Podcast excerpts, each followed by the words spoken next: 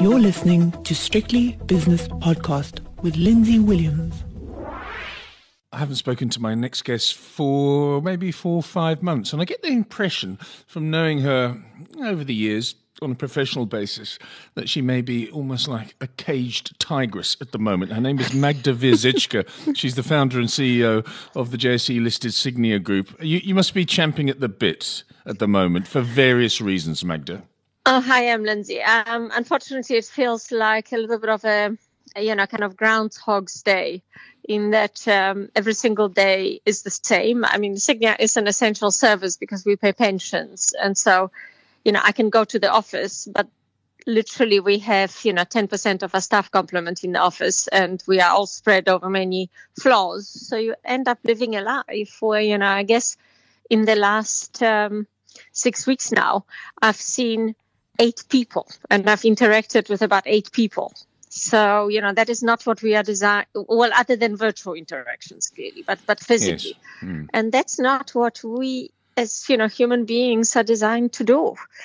We are social animals. So, this is really, truly an awful experience. Yes, I mean, normally you would see 8 people every day. It'd probably be more even. Indeed. I mean, normally you would, interact with people in different ways. You would travel. You would have a little bit of a change of scenery. Whereas, with the lockdown measures, you literally are not only kind of trapped with the same people, having the same conversations. You're also trapped in, very limited space.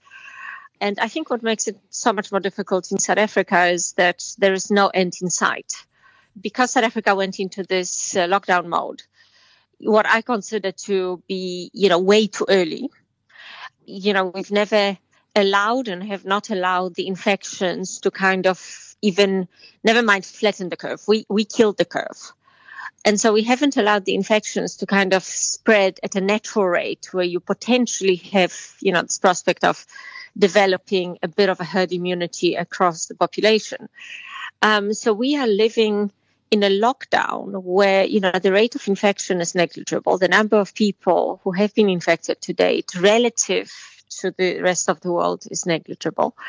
And it's very difficult to say, well, what is the purpose of this? And because in the meantime, we've managed to kill the economy, whatever was left of the economy in South Africa.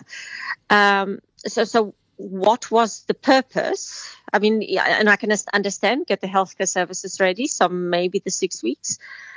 But there doesn't seem to be any end in sight to this lockdown going forward. So, if you said to me, do I believe that our National Command Council, which is in charge of running the country, actually has a coherent plan for somehow reopening the economy while at the same time coping with peaking inflations and an exponential inflation curve? I don't think they do. I think they're making the rules up on the fly. There's so much praise for the administration led by President Cyril Ramaphosa, and then suddenly everyone's saying, well, wait a second, no, this is actually not right. It's been too draconian, 70,000 troops on the streets. What you said was that the curve hasn't been flattened, the curve has been killed. The economy that you say, which was on a life support machine anyway, has been killed. I mean, it's almost been switched off, so it's not dying, but it's on its last legs and breathing its last breath. So what do you do from here? What does one do from here? Because Cyril Ramaphosa has now got a very tricky political juggling act to do and economic juggling act to oversee. Indeed. I mean, the problem with this whole situation is that, there are no positive answers. So you're damned if you do, you're damned if you don't. If you open up the economy, you will see the exponential infection rate increasing, and you will see people dying. You don't open up the economy, you have hunger, you have poverty, you have people dying of different diseases and different reasons, and social violence and unrests and so on. So you're damned if you do and you're damned if you don't. At the same time, politicians are politicians. They respond to political pressure. So, for instance, EFF on the left-wing side of this equation is absolutely loving this because, every single unemployed person queuing in that queue for 15 hours to get their food parcel in the township is their future potential voter. Mm. So you have EFF calling for complete lockdown forever. As far as I'm concerned, this can go on forever. And on the other hand, we don't really have an effective opposition party to launch any particular challenges. And then, you know, me being me, I did go to the top constitutional silk in South Africa to find out what rights we as citizens of South Africa have in this situation, because, you know, I'm just looking at this humanitarian crisis developing in townships and, you know, you just literally want to cry. And what I was told is that we have absolutely no constitutional rights whatsoever. And we can do nothing about the decisions that are being made by government, because whatever decision we challenge in a constitutional court, you know, courts have their limits. There's always a judge who is a person. And when presented with however cohesive an argument it might be, or coherent an argument it might be to reopen the economy, on the other hand, government will come in with the argument of human life. We are acting to save human life. And here are the death statistics from Spain and Italy. And they will win every time. So it doesn't matter what one challenges, and one would have to be very granular. Doesn't matter what one challenges. Government will win. So just before you go on, Magda, sorry to interrupt you. Are you saying then that political opportunism is winning over sanity? If I can put it crudely.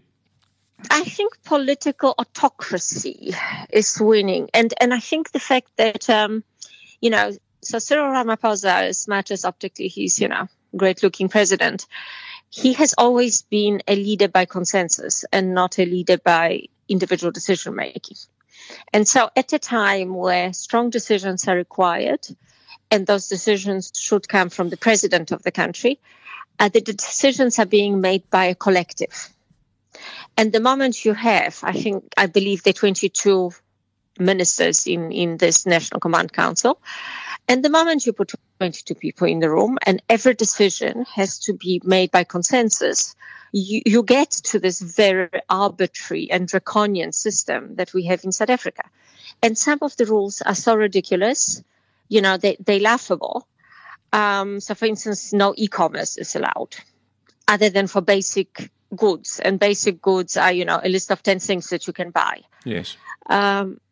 So e-commerce, no platforms selling services are allowed, which basically has killed the entire SME sector of the South African economy. You know, our largest sector was always tourism. Okay, so that is dead for the next, you know, couple of years. I mean, the secondary effects of this random decision making. We're allowed to exercise between the hours of 6 a.m.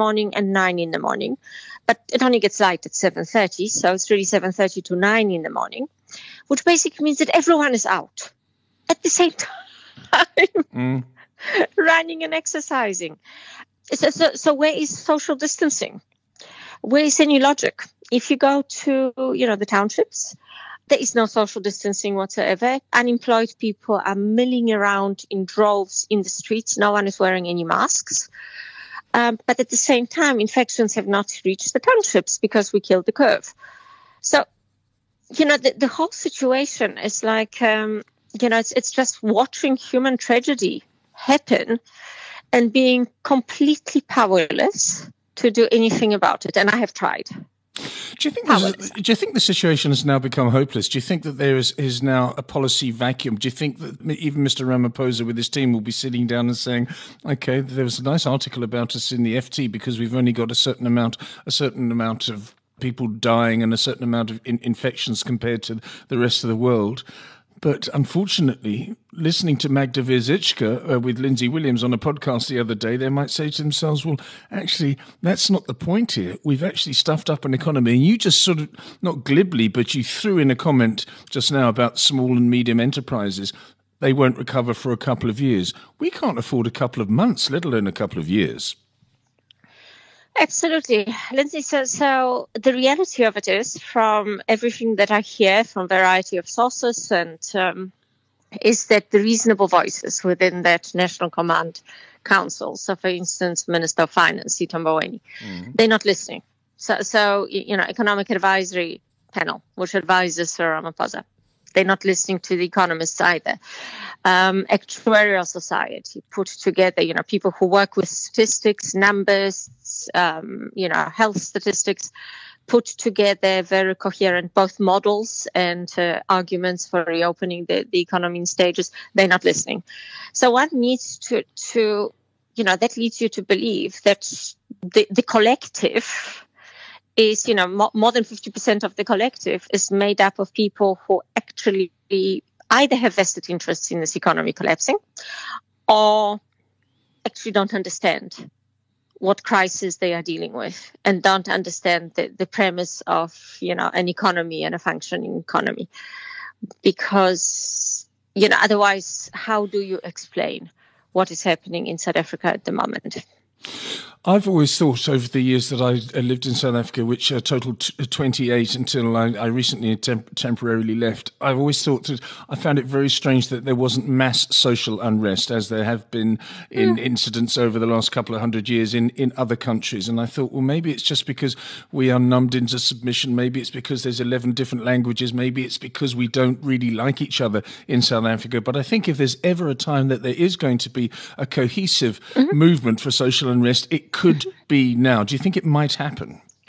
Absolutely. I give it 2 weeks. I mean, it's my little bit of a thumbsuck, but I literally give it 2 weeks, because if you look optically at the scenes in almost, you know, every township, rural area where people are queuing for food, queuing for food parcels, you know, that is not something I've seen. You know, I've been in this country since 1981. That is not something that I have ever seen here before, but people are queuing for hours. So, you know, 5 kilometer long queues, 20 people thick, forget social distancing, queuing for 15 hours to get a food parcel.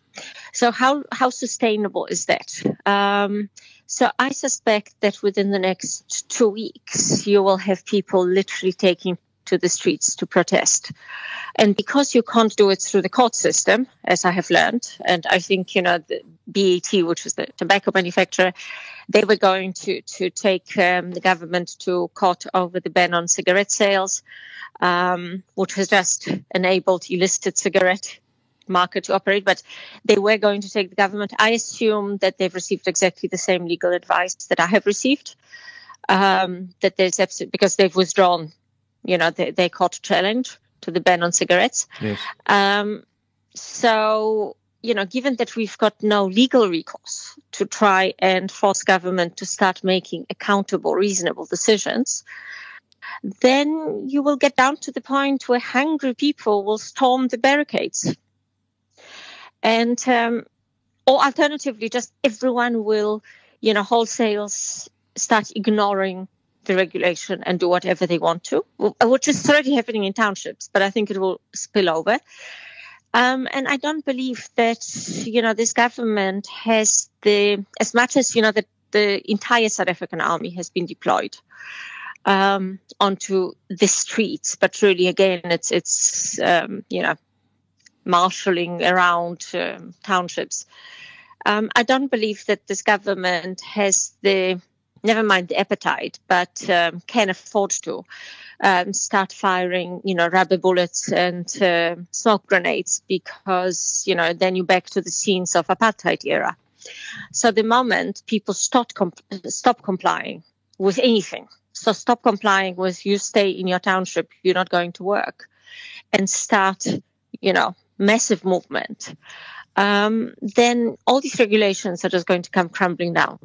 And I think that's probably where we're heading. What about the political opportunists? I used that phrase earlier on. I use it quite a lot. I have a look at the political organisation that you mentioned earlier on, the left-leaning, the far left-leaning EFF. Do you think that they, as you said, they're licking their lips, they're rubbing their hands together and saying, this is our moment now. This is our moment to eat into the ANC power base. The DA is nowhere. I'm sorry for anyone that votes for the DA. Correct. The DA has disappeared. It's completely anonymous. So you've got the EFF and the ANC. ANC under pressure for reasons beyond its control, but it could control what was beyond its control, if you understand my phraseology. But the EFF now probably ready to pounce, would you not say?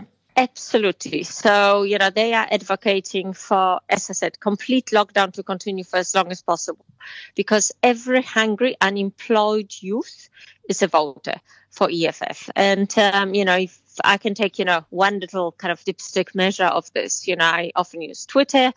And the moment I start tweeting about reopening the economy or, criticizing what's happening, the attacks I get, the bot attacks that I get, yes, all of those are coming from EFF. Some of them obviously EFF, some of them kind of covert EFF, but I'm getting attacked personally by EFF. So, in Zuma era, I used to be attacked by state security and the Guptas. So I knew where the bots were coming from. Took me a little bit of time to figure out where the bots are coming, but they're coming from EFF. So they are trying to squash any voices of dissent in terms of anyone who is rationally trying to argue for, more measured approach to the lockdown. And social media is the obvious platforms for being able to do that. If one opens a more reasonable publication like Business Day, every single day you have opinion pieces, you have articles, all, business leaders talking about economists, talking about reopening the economy. And obviously there you don't have this kind of measure of political attack because they're just static articles. The moment you touch the social media, EFF comes out in droves. We'll sort of sum that up in a couple of minutes when we end this interview, but let's have a look at the capitalist side of what's going on now. And you've got to put on your investment hat now, Magda. And incidentally, what I was thinking in my head was you are a natural target because you're so vociferous and you're so outspoken. But again, maybe we wrap that up at the end here. Let's have a look at what's happening in the United States of America, for example. There's just been another figure out, and it was about 45 minutes ago. 3.2 million people in 1 week filed for initial jobless claims. That's more than 33 million in 7 weeks. This is unbelievable. This is the collapse of the world's largest economy when it comes to people going out and earning money. And I don't think people quite understand, especially the people that trade, for example, the stock market, because the stock market, with 10 minutes to go to the opening, the futures market on the S&P 500 is up 1.5%. How can this be? I don't know, because you do realize that the U.S. market, given what has happened to earnings of corporates, is at its highest valuation levels ever. Yes. Because in terms of the PE, the E has collapsed. There is no earnings line. So, I'm amazed at what has happened in terms of the stock markets, because we do know that, stock markets tend to be irrational. And in the short term, stock markets react to sentiment rather than actual real news. But if you look at the U.S. stock market, and if you take into consideration the fact that the earnings of most companies have collapsed in terms of PEs, so the E has collapsed. Yes. Then the U.S. stock market is, at its highest valuation level ever. And, when these kind of things happen, invariably there is a reality check at some stage and it all comes crashing down. So to me, a real reality check was watching Warren Buffett, do his virtual AGM this year, last week, I think. And, he was talking about, living as a baby through the 1929 crash. And the fact that despite few, stops and starts, particularly in the first year, it actually took the Dow Jones index 20 years to recover to the level that it was at in 1929. I mean, I don't know whether we're heading for the same situation here, but certainly given the valuation levels at the moment of, and this completely irrational kind of exuberance in the stock markets that we have seen in April, I think we are heading for deep disappointment. But, on the other hand, U.S. is reopening everything. And it does seem, watching Donald Trump, it does seem that he's basically saying, well, he doesn't really care about, how many people die in the process. So there's no rational, measured unlocking of the economy. It's kind of, oh, well, the economy can't stay locked down forever. So, let it be. There's another phrase that I've used on occasion, and it's you can lead a horse to water, but you can't make it drink. So you can open up as much as you like, but I don't know. You could open up the whole of Cape Town. You can open up the whole of Johannesburg. You can start flying planes again. I don't really want to get on a plane at the moment. You do, because you're one of those people that yes. Likes to go out and annoy people and sit in meetings and be an agitator, if you see what I mean, without being rude. But I don't know that the majority of the population wants to do that. There will be a few people that will say, oh, isn't it fantastic? I can go and see Bill and Jim and Jane again. But on the other hand, it's even if you opened up, I don't think the people would be forced to drink. You can open a shop and a lovely restaurant and you've got the best food ever. But do people want to go there? I'm not so sure, Magda. So I believe, I agree with you. So first of all, I'm not advocating for complete unlock of everything and life goes back to normal. Life will never go back to normal, or at least not for the foreseeable future. You have, all I'm advocating for is a measured, level-headed, statistics-based approach to lockdown. Yes. So, few months or a couple of months down the line, we do know some data points. So we know who the vulnerable people are. And it is not a healthy 25-year-old woman. So you know who the vulnerable people are, and they definitely need to be protected, and sheltered. You also know that given what has happened psychologically, I firmly believe that some people will never recover, that they will be scared of aeroplanes, of restaurants, of sports events. They might not want to leave their house for a very, very long time. And you need to recognize that. I've already said to my, the executive team at Sygnia that we must anticipate that even if, lockdown was lifted immediately, approximately 30% of our staff would say they're not coming back to the office. They've been working remotely. They want to continue to work remotely. And, half of them will have genuine fears behind it. And half of them like to laze around in their pajamas the whole day. So, once you get used to that kind of a lifestyle, I think it's difficult to kind of, get back into a business suit, get in a car, be stuck in traffic for an hour, and work in an office environment. So I think that you will have a whole convergence of these kind of issues, airplane travel. You're quite right. I mean, I couldn't care less. And by the way, I have a very deeply suppressed immune system because I've got, rheumatoid arthritis and I take very strong medication which suppresses my immune system. Yes. So in theory, I'm in a high-risk group. And nonetheless, I will very happily get on an airplane. I'll take whatever precautionary measures I need to, and I will self-isolate on the other end. I am all for, I'm not, stupid enough to say unlock everything because life needs to go back to normal. It will not. I'm just, a very firm believer in data and evidence-based measured approaches to lockdowns, of economies, and to weighing up the various factors, against each other, as opposed to completely leaning, as South Africa has, towards we've got to protect human life only insofar as the risk is posed by COVID-19, not by other diseases or violence. And so we are going to do absolutely everything in our power to protect this and to hell with everything else. That's not a measured approach. That's just ridiculous, and the long-term consequences are, terrifying.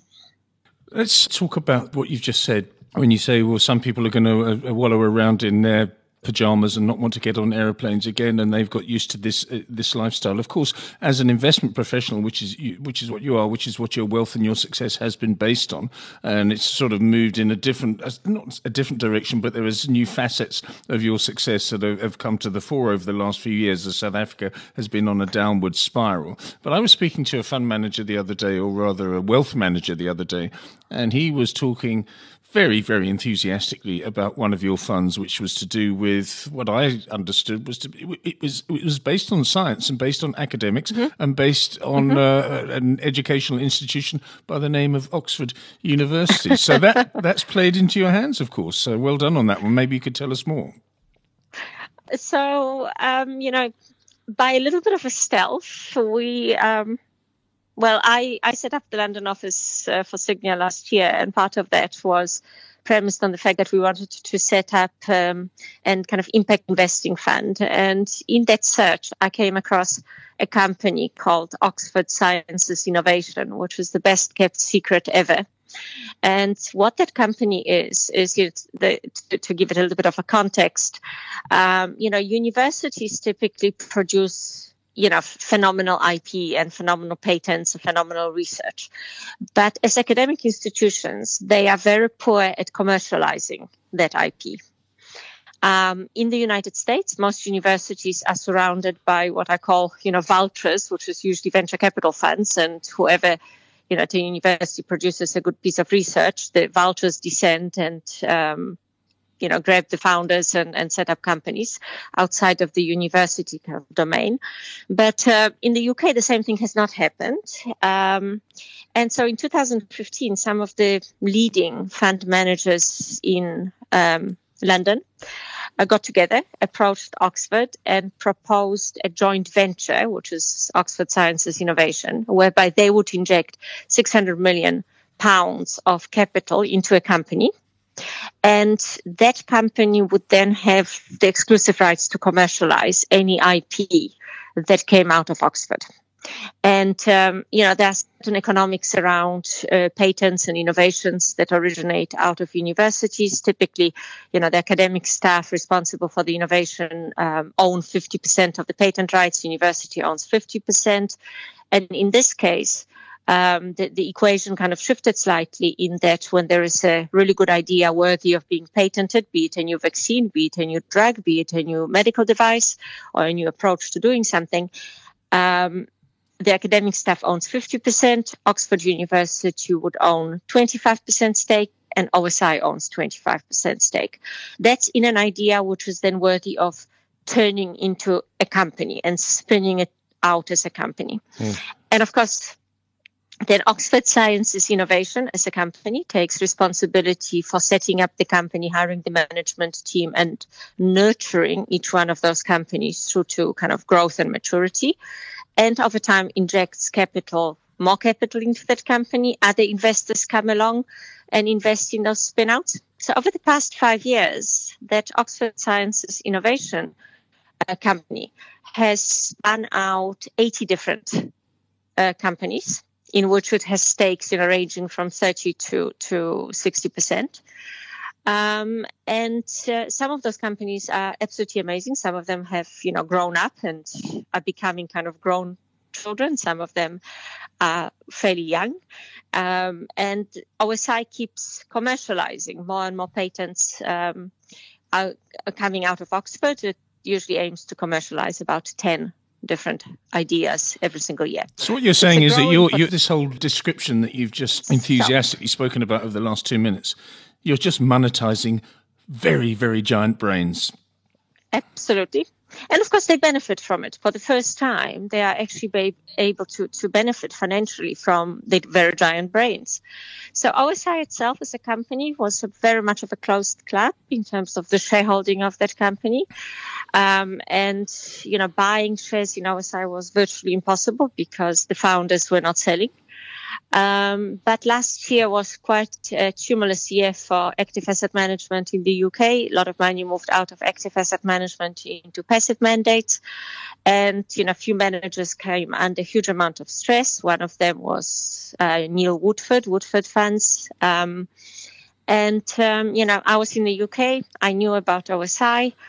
And I knew that he, for instance, had quite a large pocket of those shares. And I approached him and I bought his shares. And then I struck a few more deals and bought more and more of those OSI shares. And we now own, through funds we've set up, we own 16% of OSI, and we are the largest shareholder in OSI.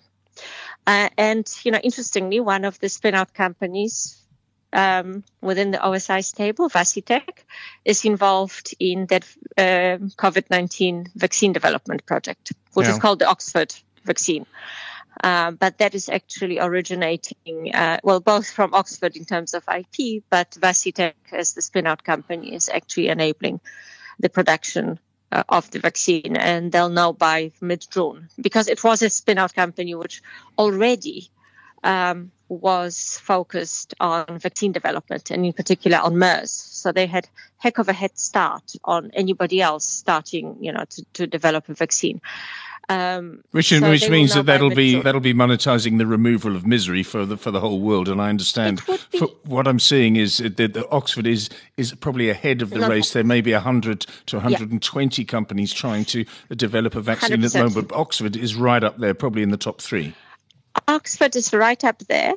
It has heck of a head start. It's already in phase 2 human trials with 600 volunteers. And as I said, they will know by mid-June whether the vaccine works or not. Now, the vaccine itself is not going to be an initial money spinner, because Oxford University would never want to be associated with profiteering from a human misery.